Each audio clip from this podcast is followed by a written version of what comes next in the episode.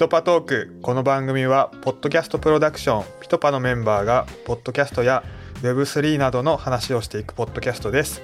今回はポッドキャストプロデューサーでディレクターの今泉と同じくポッドキャスト制作をしているコンでお送りします。よろしくお願いいたします。お願いします。はい。本日のテーマはですねラジオ番組制作経験者が語るラジオとポッドキャストの違いですということで、はい。早速コンさんちょっとお話ししていきたいと思うんですがます。我々の共通点としては、はい。ラジオ出身ですね。そうですね、はい。FM 上がりですね。憧れの FM ですね。ですね。私は、はい。FM でも AM でもない謎の謎のシか。ョートウェーブというものがあるんですショートウェーブって言うんですかラジオ日経って。そうですね。短波って言うんですけど。はい。そちら出身なのでちょっと FM には憧れがありますが。でちょっとね我々のこと改めて自己紹介したいなと思うんですが、じゃあ先輩なのでコンさんからお願いします。はい。僕はまあ結構いろんなとこで何度も言ってるんですけどもともとは東京 FM だったり JWAVE だったりインター FM とか、まあ、都内のラジオ局でいろんな番組を制作してきた感じですね。その時勤めてた制作会社辞めて、2年くらいフリーでやってたのかな。別の仕事やしながらフリーでやってて、まあコロナでそっちが全然ダメになっちゃったから、でやってたら、まあピトパでこういうお仕事あるんですけどどうですかって言われて、あ、ポッドキャスト面白そうだなって思ってうんピトパに来たっていう感じで、はい、いろいろと番組を作ってます。じゃあラジオの時も本当にがっつり制作だったってことですねあそうですね。だから制作以外やってないから、うん本当に営業だなんだっていうのは未経験でしたね。うん。じゃあこの後もね、ちょっとお話ししていきますけど、はい本当コンさんマジ、ポッドキャストのプロですからね、はいちょっと今日はそこら辺も話していきたいと思います。そうですねはい。で、私、今泉はですね、先ほどもちょっとお話にありましたが、ラジオ日経という、あの、日経グループのラジオ局におりまして、まあ、こちらがショートウェーブっていう、あの、短波っていうんですけども、うん。で、短波っていうのは、あの、全国放送ができるっていうちょっとメリットがありまして。で、そこの方でですね、番組制作と、あとメインはですね、実は IT なんですね。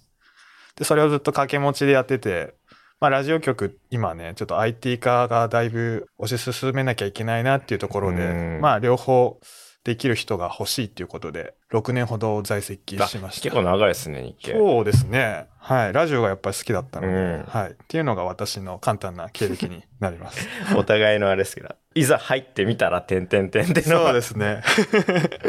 まあ、やっぱりね、はい僕憧れの仕事って入ってみるとね、うんうんギャップをすごい感じますよね。でも今でもね、ラジオ我々好きですしまあ、ね。好きですね。ううんん。ということで、我々、まあ、先ほど申し上げた通り、まあ、一応肩書き的にはプロデューサーだったり、ディレクターだったり。ことで。はい。多分聞かれてる方ってここの違い、なかなかね、イメージできないので、うんせっかくなんで、簡単にちょっとここの違いを話しながら、我々のお仕事内容、ちょっとお話ししていきましょうか。そうですね。はいなんか僕の中で工事現場によく例えるんですよ。うんプロデューサーとディレクターって。はいはいディレクターが現場監督。うん。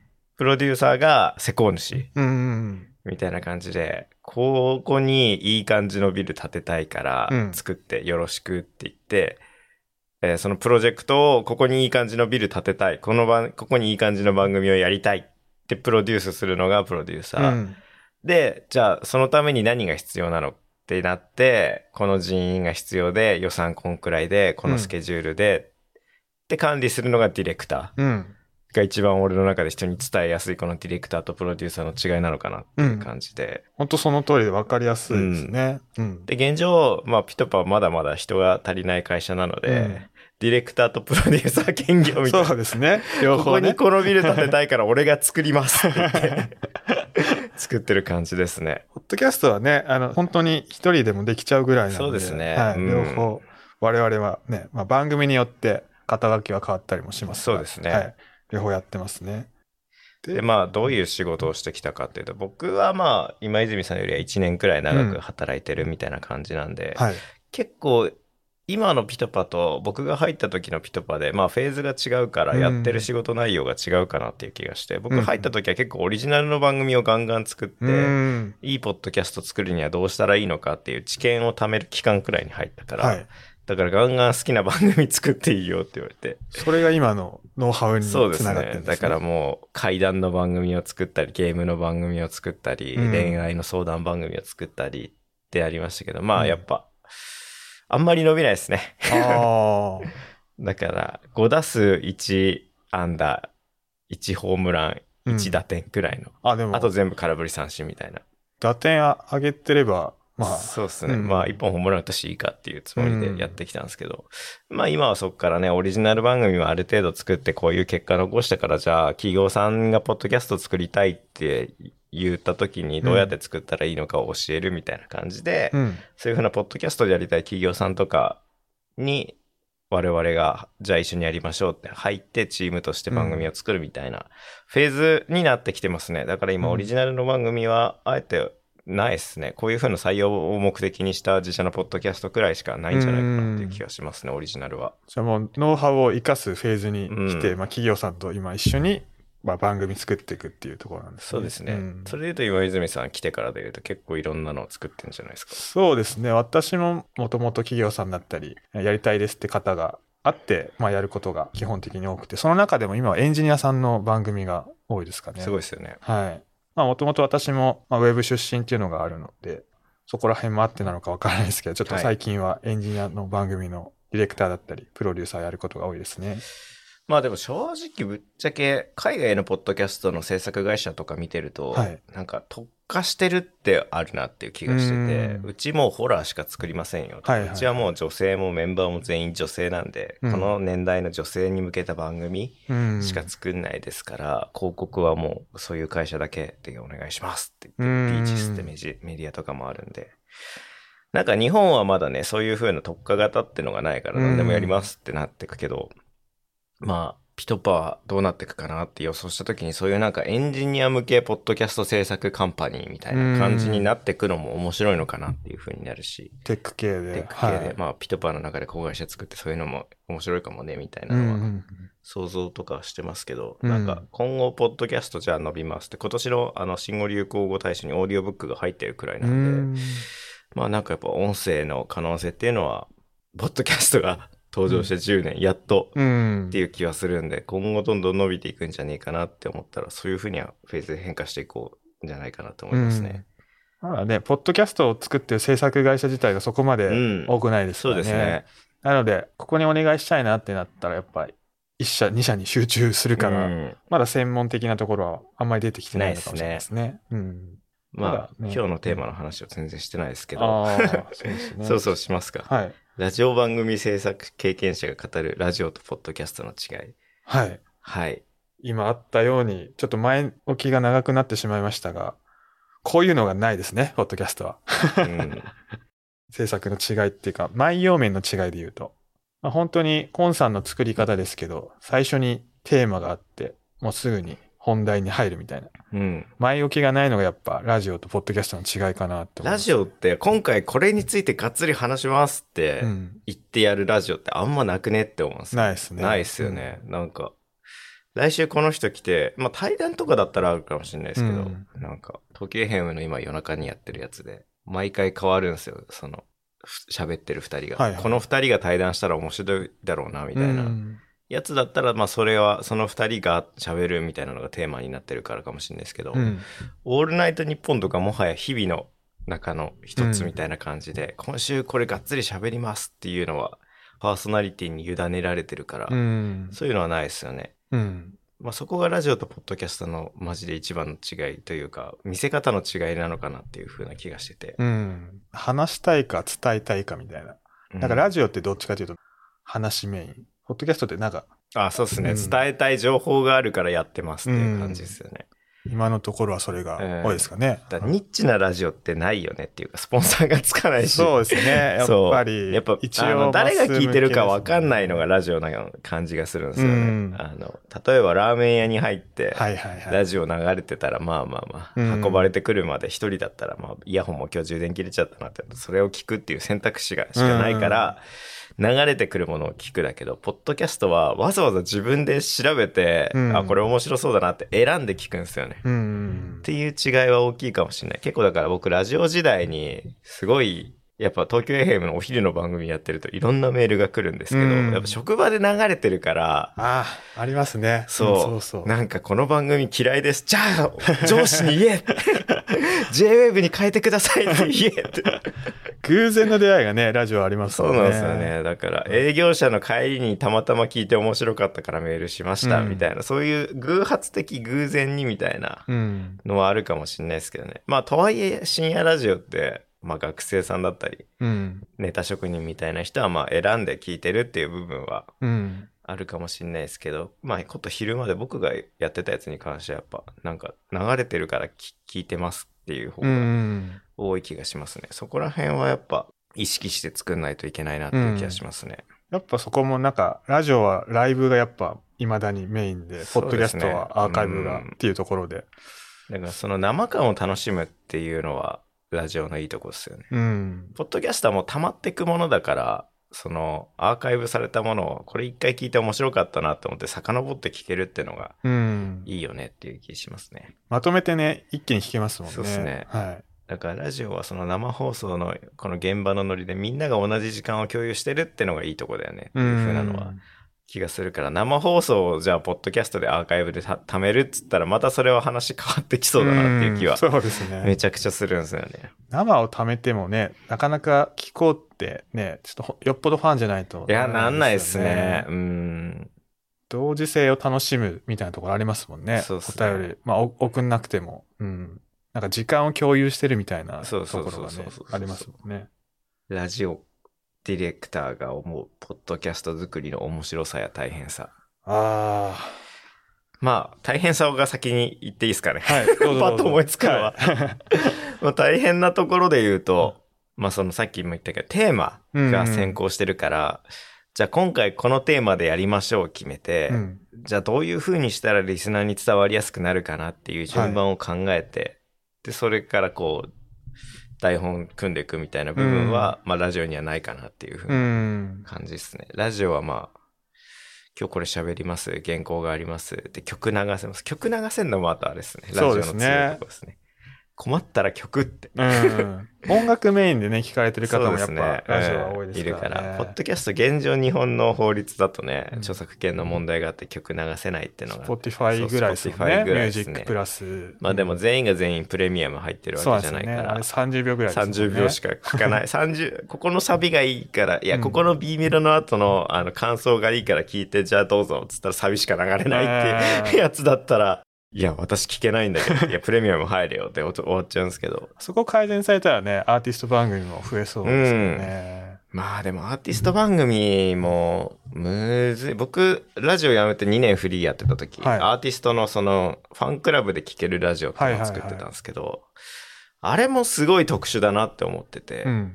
ファンクラブに入った人しか聞けないから、うんまあそもそもファンしか聞いてないっていうので、はいはいはい。そこから裾野を広げていくことはできないんですよ。あいや、面白かったってファン、ファン同士では言うかもしれないけど、い、や、この話めっちゃ良かったから聞いてくださいって言って、うんわざわざファンクラブ入るかっつったら入んないわけじゃないですか。そこら辺がね、なんかファンクラブコンテンツの難しさだなって思ってて。あ。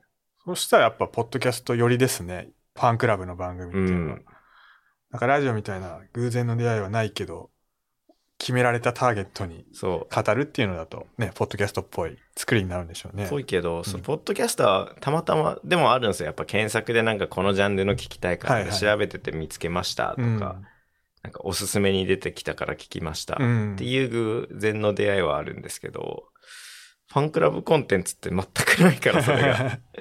だから、まあなんか微妙だなって思われたら切られちゃうけど、面白いなって思われても増えないっていうところがもったいないなと思って。うんなんかこれからのメディアはテレビもラジオも、まあ全部のメディアがそうだと思うんですけど、うん人に面白かったって言われるようなやつしか流行らないとういうか、ん。な気がするんですよね。例えばなんか僕は見てないんですけど、ドラマで言うと、サイレントっていうドラマがすごいバズりまくってて、うんそれの考察するだけの YouTube が3万回、4万回再生されてるとかっていうのもあるくらいだから、何かしらね、ああ、これ面白かったを人に伝えたいっていうのがあって、で、さらにそれを自分で発信していくみたいなことに需要があっていくのかな。うん。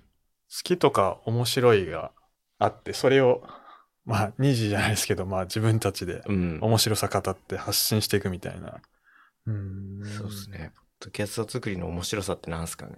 面白さは、まあこれ大変さでもあるんですけど、やっぱ数字が見れるので、あーまあちょっ確かにと改善の目処がつけやすく。うん。それは、ああ、それだな。はい確かにそこ面白いけど大変。どっちもあるけど、確かに。それ一番のやりがいですね、現状。うんラジオ時代なかったですからね。一応ラジオも、あの、ラジコの情あのデータって、まあ見れるには見れるんですけど、はいまあ多分ラジオ作ってて、そこまでデータ見ながら、ラジオ番組を作ってる曲っていうのは、まあ現状そこまでは多くない。まあ、うん。あの、上位の曲はやってますけど、まあ、ポッドキャストはでもどっちかっていうと、もうみんな多分、ね、データ見れるから、自分たちで作ってる人そうですねはい。なんなら YouTuber だって TikToker だって全員見てますから、うんそうです自分の動画のアナリティクスってどっから来たのかとか、男女比で言うととか、うん。どこでみんな辞めたかみたいなのをうん。見てるけど、なんかテレビとラジオの人って作ったら終わりなんあ、ですよ、ね。そうなんですそよ。ほんとそれ。うんうだから、あ、もう時代に合ってない。そこがもう時代に合ってないなっていうのは、このポッドキャストを作り始めた時の衝撃がありましたね。うん。まあ、YouTube とかのデータも最近いろいろ見てるんですけど、うん。結構やっぱ最初って大事だなって思ってて。うん。そう考えるとやっぱ、ポッドキャストとラジオはまあ別物だし、うん。どう、まあ、YouTube とテレビも別物だしっていう風に作り方がやっぱそれぞれあってもいいのかもしそうれないですね。ですね。うんでも、ね、ラジオとポッドキャストの作り方を混合してる人があまりにも多い。うん、確かに現状やっぱラジオ局にポッドキャスト作ってくださいみたいな依頼しちゃうと、ラジオ局が作るポッドキャストだからラジオっぽいものができちゃう。そうですね。私もラジオ局時代、ポッドキャスト担当してましたけど、まさにそれでしたね。そうですね。僕も一番最初作った時、めちゃくちゃラジオフォーマットで作ってたから、うんやべミスったっていうのは、データ、データ見ないとわかんないんですよね。うんそう。っていうのがあったんで、そこから改善したけど、でも最近はラジオ関西さんとかが作ってる、はいなんか腕時計の番組、すごい、ラジオ局が作る、ポうんッドキャストっぽい、ポッドキャスト番組っていうのも。増えてきてはいるんで、うんやっぱそこに気づき始めた制作の人がうん出始めたのは面白いなって思ってますね。うん。ラジオ番組制作経験者が語るピトパの文化や雰囲気の特徴。文化で言うとやっぱり、まあ、僕もともといた制作会社との違いはやっぱハックするみたいな部分うんはすごいなって思いますね。そこは感じますね。だから週一でやってる海外と日本のポッドキャストうんをこれ聞いてきましたっていう発表は結構学びも多いんで、うん。あ、すごい、これパクればいいんじゃないっていうここのこの部分パクろうかなっていうのは、あの、海外のポッドキャストはやっぱうん参考になるから。文化や雰囲気の特徴というところで、そうですね。今は、あの、さっきね、ハックの話ありましたけど、はい。なんか、そのノウハウをみんなですごい共有してて、なんかラジオの時とかって作り方を私はそこまでなんか、口頭では教わるんですけど、はい。書面とかで見たことがなかったんですよ。ね確かに、その、一子相伝感ありますよね。そうそうそう。教え方ってだから、俗人化しないっていうか、うんみんなが貯めたナレッジを、みんなが見れるみたいなのないですね。んだから困ってる、僕の時は、入って最初の1年目とか、マジで、その局によって搬入の仕方も違うし、うん作り方も違うから、わかんねえってなったら、うんもう周りの人に聞けなんですよ。ディレクターと AD って業務が違いすぎて、はいはい。じゃあ先輩に、これわかんないから教えてくださいって言ったら、いや、俺も知らねえよ。お前で調べろみたいな感じの はい現場が多すぎて、困ったって思って、一番最初にした時は、年近くて同じ業務してそうな人を、はい。で先輩の人を見つけて教えてもらうっていうのをやんないと積むっていうことがあったんで。サバイバル感はね、やし、あのありましたねよくはつきますね。だから、だから俺はお前にこれを教えるから、お前はこれを俺に教えてくれっていうので、うん。共同でなんか、やってくみたいなのはありましたけど、でうん。もそれは仲のいい人だけみたいな感じになって、うん。全員にシェアするみたいなのはなかったから、まあ、ピトパはね、全員がね、同じコンテンツのクオリティを作れるようにしようみたいなのが根本にあるから、そういう、じゃあ俺が1年かけてこういう番組を作って、ここは成功したけど、ここミスったよねっていう。まあ普通の制作会社だったらあんまりないのかな。うんまあ大きい制作会社だったらあるかもしれないですけど、うん。なかなかない文化だなっていうふうには思ったから、なんか普通の制作会社ではないなっていうもともとだって創業した二人がね、制作経験ゼロだから、うん。他の業種で得た知識の部分でっていう部分が強いから、うんそこら辺はやっぱり、あ、スタートアップっぽいなっていう部分もあるし、そこはやっぱ面白い部分ですよね。うん。これ作ったのもね、さっきの1年間あ、いろんな番組作った時期があったってそうですねその時のものが、コンさんがまとめてる感じですもんね。そうですね。んなんで、僕の失敗の1年のまとめを、こうすると失敗するからやめろ一番わ。欲しいですよね。そうですね。失敗えでも逆にこうやると成功するっていうのはあったら、僕は今すぐ100万でも200万でも出して買うっていうのはあるんですけど。失敗はでもね、失敗こそね、知っときたいですね。そうですね。うん成功はなかなか難しいですけど、これやったら失敗するよっていうのはね、ある程度法則化できますもんね。だから、この歴史、うん貯めてきた歴史を次入ってきた人たちは多分僕よりは全然賢い人だと思うので、いやいやいや。なんかいちいちみんなね、同じ経験し失敗しましたってされるくらいだったら僕の失敗だけでいいじゃないですか、失敗は。っうんていう感じで、その貯めてきたナレッジを見て、うん。みんな失敗しないでくれって思ってるっていう感じですね。っ失敗に合う確率がね、下がりそうますね。っすねうんていうのでコンさ。んの功績うでん。いや、こうやると絶対ポシャるよっていうのはうんもうななんとなく見えてくるんですよね。うん。なんで、そこの可能性は排除してみたいし。まあでも、ポッドキャストのあといいところって、うん後から修正ガンガン入れられるっていうことなので、うん。なので最初このフォーマットで始めたけどやっぱ伸びないねってなったあ、ら、そうだ。そこも改善できますね。そうってなったら、ってのがあったんで、僕作ってきた番組もやっぱ最初の1分がやっぱあんま聞かれないねとか、なんか最初の説明、せ最初の説明大事にしてたけど、はい。長すぎて飛ばす人はいるし、離脱する人も多いんだったら、やっぱじゃあ聞きたいことを一番最速で伝えるような設定にしたいねって言って、うんどんどんオープニングを変えてったみたいなことはしたんで。それが今の形に落ち着いたんですね。う。ん。うん。っていうので、まあなんか学びは多いですね。普通の制作会社に行ったら学ばないようなことは学べます、多分。そうですね。こういった、まあ、ポッドキャストのノウハウ、ナレッジはもちろん、他にもね、スキルとしては、リサーチ力がすごいつくのかなと思いましたけど。あ、そうですね。はいまあだから何事も、なんかただ作るだけっていう人よりかは面白がってなんか、ここミスったし次こうしようかなっていうか、うんこれこうやったらもっと伸びんじゃないみたいなマインドがある人がピトパに向いてると思います、そうですね。面白がっていろいろ調べられたら、その分成長できますからね。それをポッドキャストでやりたいと思えたら。確かに確かに。うんで、ピトパで働くとこんなスキルが身につきます。うん。ピトパで働くにあたっておすすめのポイント。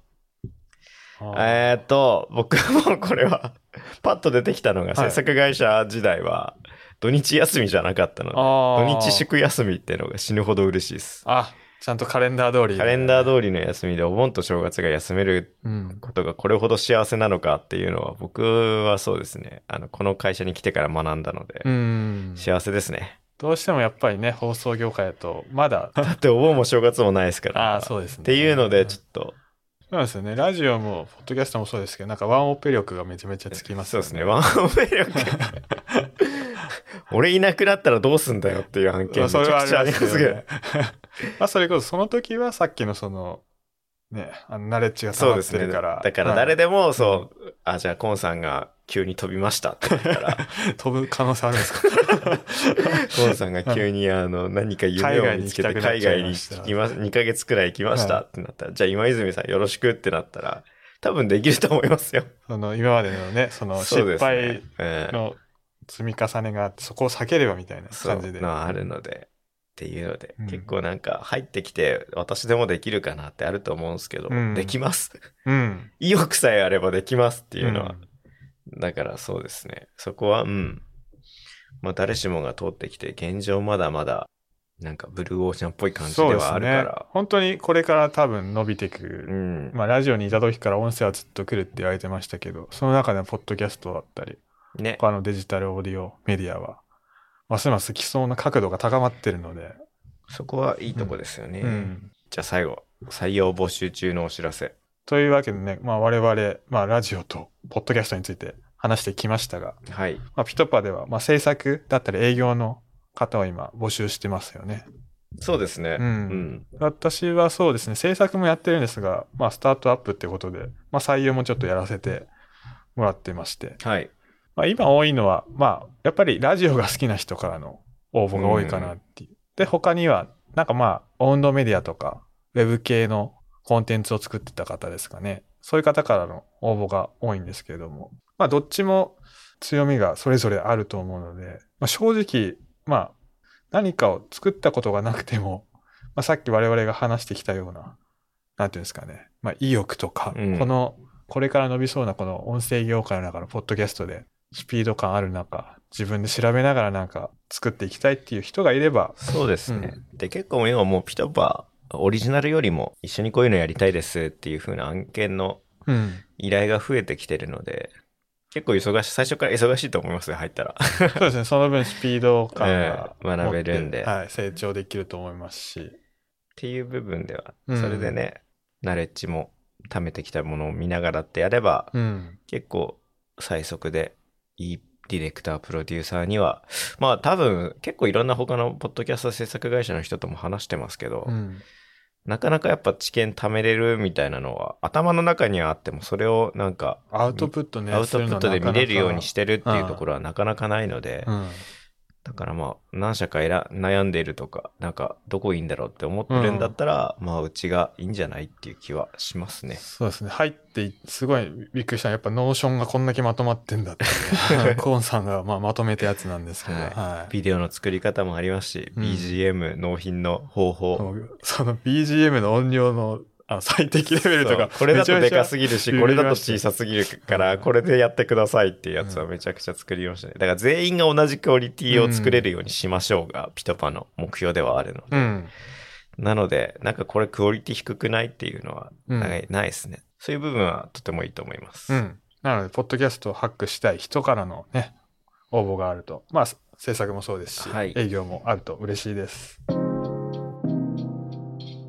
今後もこの番組ではピトパのメンバーが回ごとに変わり登場します。えー次回はですね、えっ、と、取締役の富山さんと、また私、えー制作チームの今泉の2人で、今度はラジオプロデューサーからなぜピトパへというテーマでやっていきたいと思います。